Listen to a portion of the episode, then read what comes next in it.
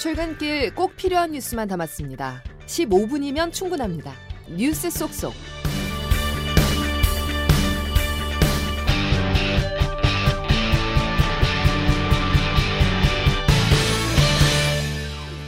여러분 안녕하십니까? 십이월 십구일 화요일 씨비에스 아침 뉴스 송정훈입니다. 더불어민주당 전당대회 돈봉투 의혹의 정점으로 꼽히는 송영길 전 대표가 구속됐습니다. 돈봉투를 받은 것으로 의심받는 현역 의원에 대한 검찰 수사에 힘이 실릴 전망입니다. 보도에 김승모 기자입니다. 검찰이 지난 사월 십이일 윤관석, 이성만 의원에 대한 압수수색에 나선 지 팔 개월여 만에 송영길 전 대표를 구속했습니다. 서울중앙지법 유창훈 영장전담 부장판사는 송 전 대표의 일정 부분 혐의가 소명되고 증거인멸 염려가 있다며 구속영장을 발부했습니다. 검찰은 민주당을 중심으로 정치권 등으로부터 기획수사라는 거센 비난에 직면했지만 송 전 대표 구속으로 수사 정당성과 함께 현역 의원에 대한 수사에 동력을 얻게 됐습니다. 검찰은 최대 이십 명에 이르는 민주당 의원이 돈봉투를 받았을 것으로 의심하고 있습니다. 이에 지난 유월부터 국회 사무처와 송 전 대표 보좌진 등을 압수수색하며 돈봉투를 받은 의원을 특정하는 작업을 계속해왔습니다. 이성만 의원을 비롯해 임종성, 허종식 의원이 추가로 돈봉투를 받은 것으로 지목돼 압수수색을 받기도 했습니다. 일각에서는 꼬리표가 없는 현금이 전달됐다는 사건의 성격상 수사 실마리를 풀기가 쉽지 않을 것이라는 우려가 제기돼 왔습니다. 하지만 송 전 대표를 구속하면서 한 고비를 넘은 검찰 수사가 탄력을 받을 것이라는 전망이 나옵니다. 씨비에스 뉴스 김승모입니다. 북한이 어제 고체연료 대륙간 탄도미사일 아이씨비엠 화성 십팔형으로 추정되는 미사일을 발사했습니다. 윤석열 대통령은 국가안전보장회의 엔에스씨 상임위를 열고 어떠한 도발도 즉시 압도적으로 대응하라고 지시했습니다. 김형준 기자가 보도합니다. 북한이 어제 오전 발사한 아이씨비엠은 평양에서 동해쪽으로 천킬로미터를 날았고 고도는 육천 킬로미터를 기록했습니다. 올해 삼월과 칠월에 이어 세 번째 시험 발사인데 고체연료는 기존 액체연료와 달리 발사 직전 연료 주입이 필요 없어 보다 유연하게 운용이 가능합니다. 그젯밤 평양에서 쏜 단거리 탄도미사일이 우리나라를 노렸다면 이번에는 미국을 노린 경고 메시지로 해석됩니다. 단거리 미사일은 오백칠십 킬로미터를 날았는데 미 해군 원자력 추진 잠수함 미주리함이 입항한 부산까지 거리가 오백오십 킬로미터이고 아이씨비엠은 정상 각도로 발사하면 미 본토를 노릴 수 있는 사거리가 나오기 때문입니다. 윤석열 대통령은 어제 국가안전보장회의 엔에스씨를 열고 우리 영토와 국민에 대한 북한의 어떠한 도발도 즉시 압도적으로 대응하라면서 한미일 공동대응을 적극 추진하라고 지시했습니다.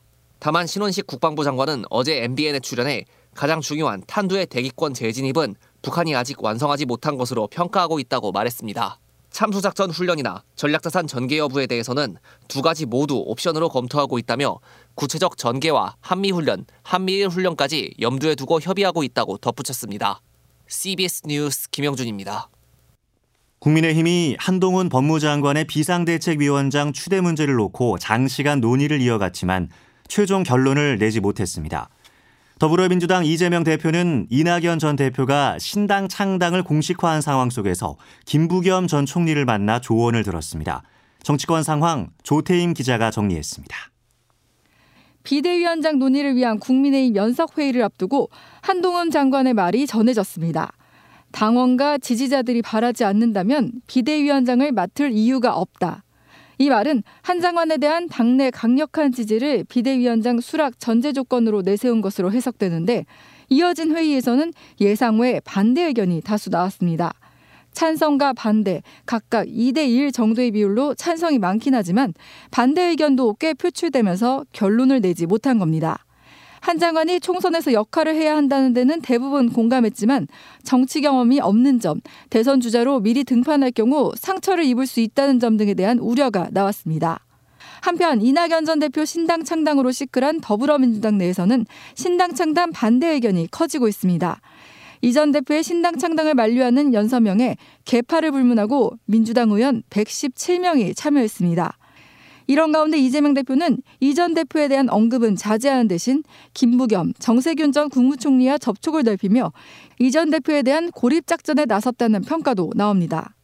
김부겸 전 총리는 어제 길 위의 김대중 영화 시사회에서 이 대표와 만나 더 큰 폭의 행보를 보여야 한다며 이 전 대표를 포용할 것을 조언하기도 했습니다.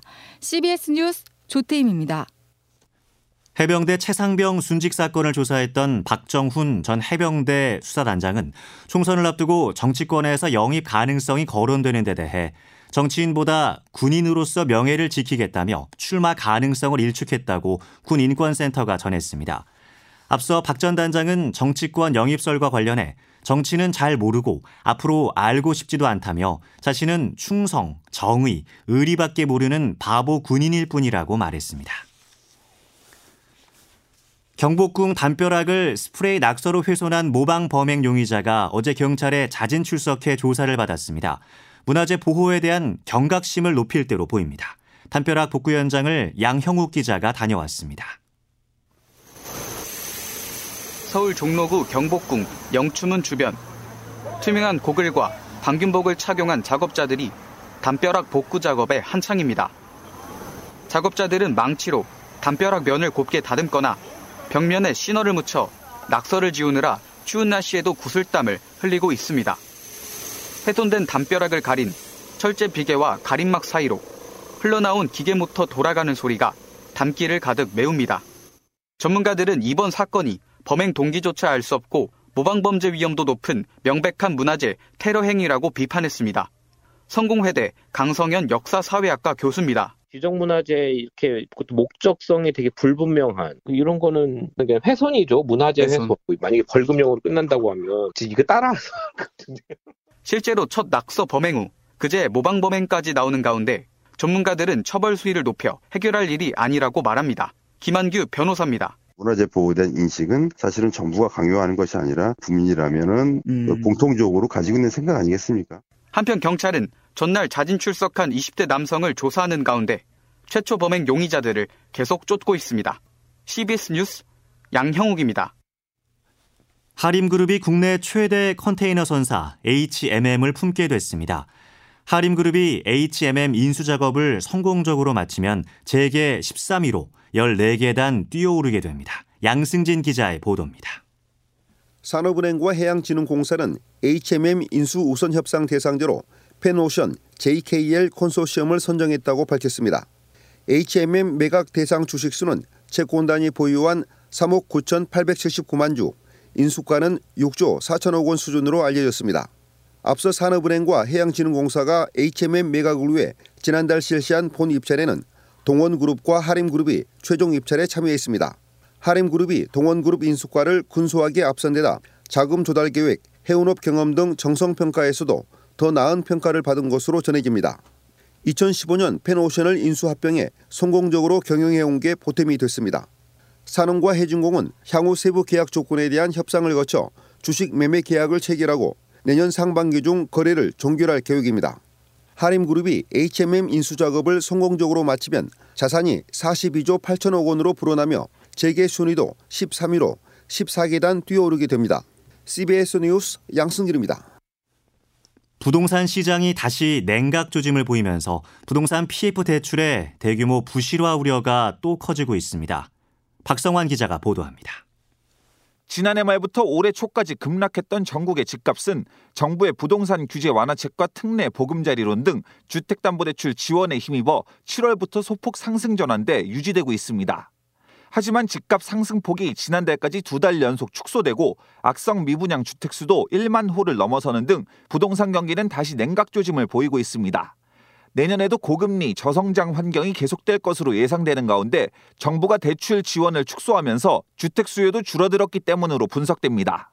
상황이 이렇다 보니 당국 주요 인사들도 부동산 사업에 투입된 피에프 대출 부실화 가능성을 우려하는 기류입니다. 이창용 한국은행 총재입니다. 부동산 피에프 문제가 어, 완전히 해결됐냐 그렇게 생각하지 않고요. 아직 안심할 단계가 아니고 이제부터는. 실제로 올해 구월 말 기준 금융권의 부동산 피에프 대출 잔액은 백삼십사조 원을 넘어섰으며 연체율은 지난해 말의 두 배 수준인 이 점 사이 퍼센트까지 치솟았습니다. 국내 신용평가사인 나이스 신용평가는 부동산 사업 초기에 투입되는 피에프 대출인 브릿지론을 중심으로 최악의 경우 십오조 원 규모의 손실이 발생할 수 있다고 경고하기도 했습니다. 금융당국도 한계기업 구조조정 필요성을 언급하며 부실사업장의 단계적 정리를 통한 시장 충격 최소화로 정책 초점을 옮기고 있습니다. 씨비에스 뉴스 박성환입니다. 신혼부부 열 쌍 중 세 쌍은 자녀 없이 맞벌이를 하는 이른바 딩크족인 것으로 나타났습니다. 무자녀에 대한 인식 변화가 그 이유로 분석됐습니다. 이준규 기자입니다. 결혼한 지 오 년이 지나지 않은 신혼부부의 자녀 유무와 소득 방식을 살펴본 결과 계획적으로 자녀는 가지지 않으면서 부부 모두가 돈을 버는 이른바 딩크족이 가장 비중이 큰 것으로 나타났습니다. 통계청이 발표한 이천이십이 년 신혼부부 통계 결과에 의하면 혼인신고 후 오 년이 지나지 않은 초혼인 신혼부부는 총 팔십일만 오천삼백오십칠 쌍인데 이중 딩크족이 이십팔 점 칠 퍼센트를 차지했습니다.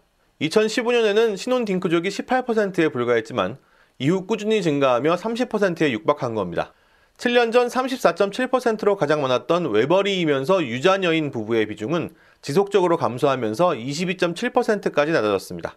이 같은 현상은 여성의 경제활동 참여율 상승과 무자녀에 대한 긍정적인 인식이 증가한 데 따른 것으로 분석됩니다. 씨비에스 뉴스 이준규입니다.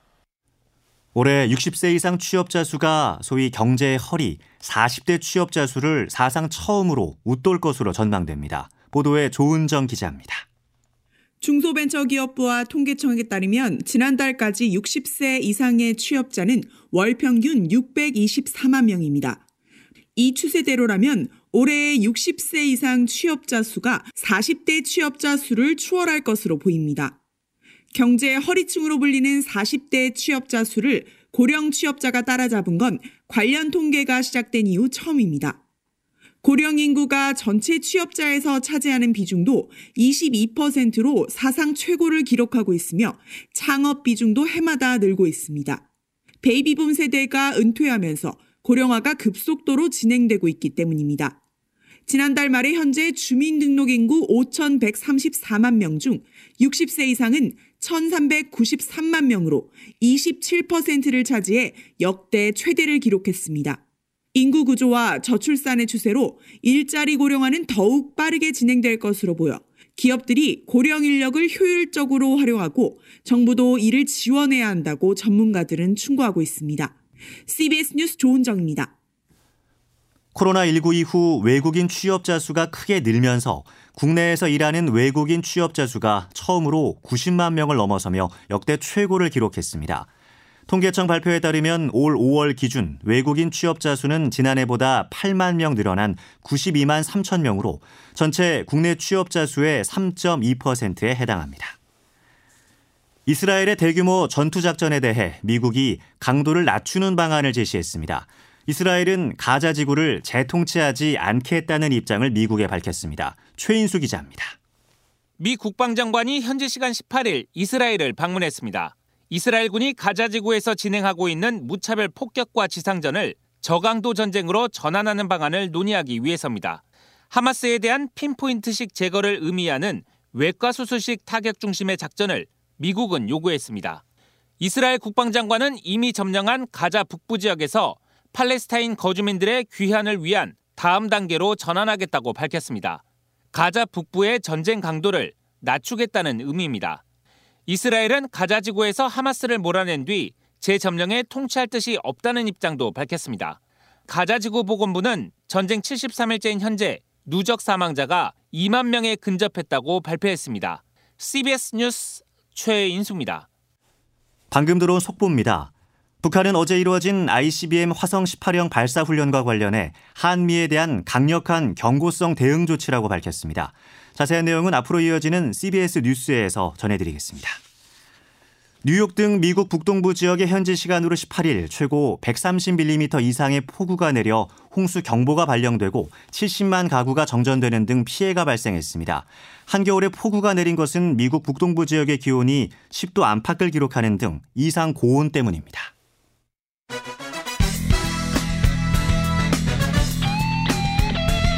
핵심만 담다. Save your time. 이어서 자세한 날씨를 김수진 기상전문 리포터가 전해드립니다. 네, 화요일인 오늘 아침에도 여전히 강추위 속에서 출발하고 있습니다. 현재 경기 내륙과 강원 내륙 산지, 경북 북동 산지에 한파특보가 남아있는 가운데 오늘 아침 철원 영하 십이 도, 파주 영하 십일 도, 서울 영하 팔 도 등의 분포로 어제보다는 높지만 여전히 평년보다 많이 추운 날씨를 보이고 있습니다. 다만 오늘 한낮 기온은 일시적으로 영상권을 회복하면서 추위가 한결 덜하겠는데요. 서울 이 도를 비롯해 원주와 대전 삼 도, 광주 오 도, 대구 육 도의 분포로 어제보다 사 도에서 팔 도가량 크게 높겠습니다. 이런 가운데 오늘 퇴근길에는 중서부 지역을 중심으로 눈 소식이 들어있어서 큰 불편함이 예상되는데요. 오늘 늦은 오후 경기 서해안과 충남 북부 서해안부터 눈이 시작돼서 그밖에 중서부 지역은 오늘 밤부터 내일 새벽까지 일에서 삼 센티미터, 경기 남서부 충북에 최대 오 센티미터 안팎의 눈이 다소 쌓이는 곳이 있겠습니다. 그리고 충남, 호남, 제주도는 내일 모레 사이 큰 눈이 내릴 것으로 보여서 대비를 단단히 해주셔야겠습니다. 한편 현재 동해안으로는 건조특보가 내려져 있는 상태여서 화재 예방에 유의하셔야겠고요. 이번 주 목요일에는 서울이 영하 십오 도까지 떨어지는 등 더욱 강력한 한파가 찾아올 것으로 보여서 추위 대비도 꾸준히 잘 해주셔야겠습니다. 날씨였습니다. 이상으로 씨비에스 아침 뉴스를 마칩니다. 함께해 주신 여러분 고맙습니다.